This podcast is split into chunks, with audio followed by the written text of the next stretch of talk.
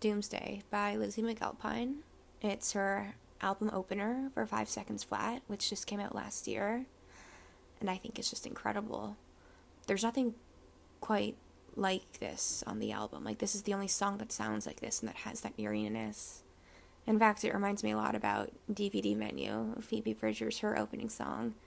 And in a certain way, I, I thought it was almost mimicking that a little bit because it just radiates this very ominous tone that quickly and shortly transitions uh, into wow, I just forgot how to pronounce it, transitions into uh, something that's just, um, I don't want to say upbeat, but the tone's just not quite the same. This feels like something is coming.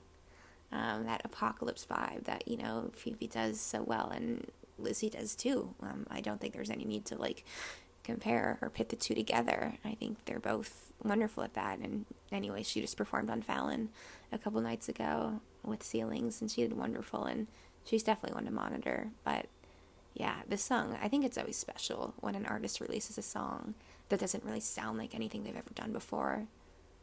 I mean, you just must think like, you know, they got to be really going through it with this one or whatever it is that caused them to write this. Yeah, that was that was something. And you never will quite know what it is, but sure as hell makes you reflect on yourself.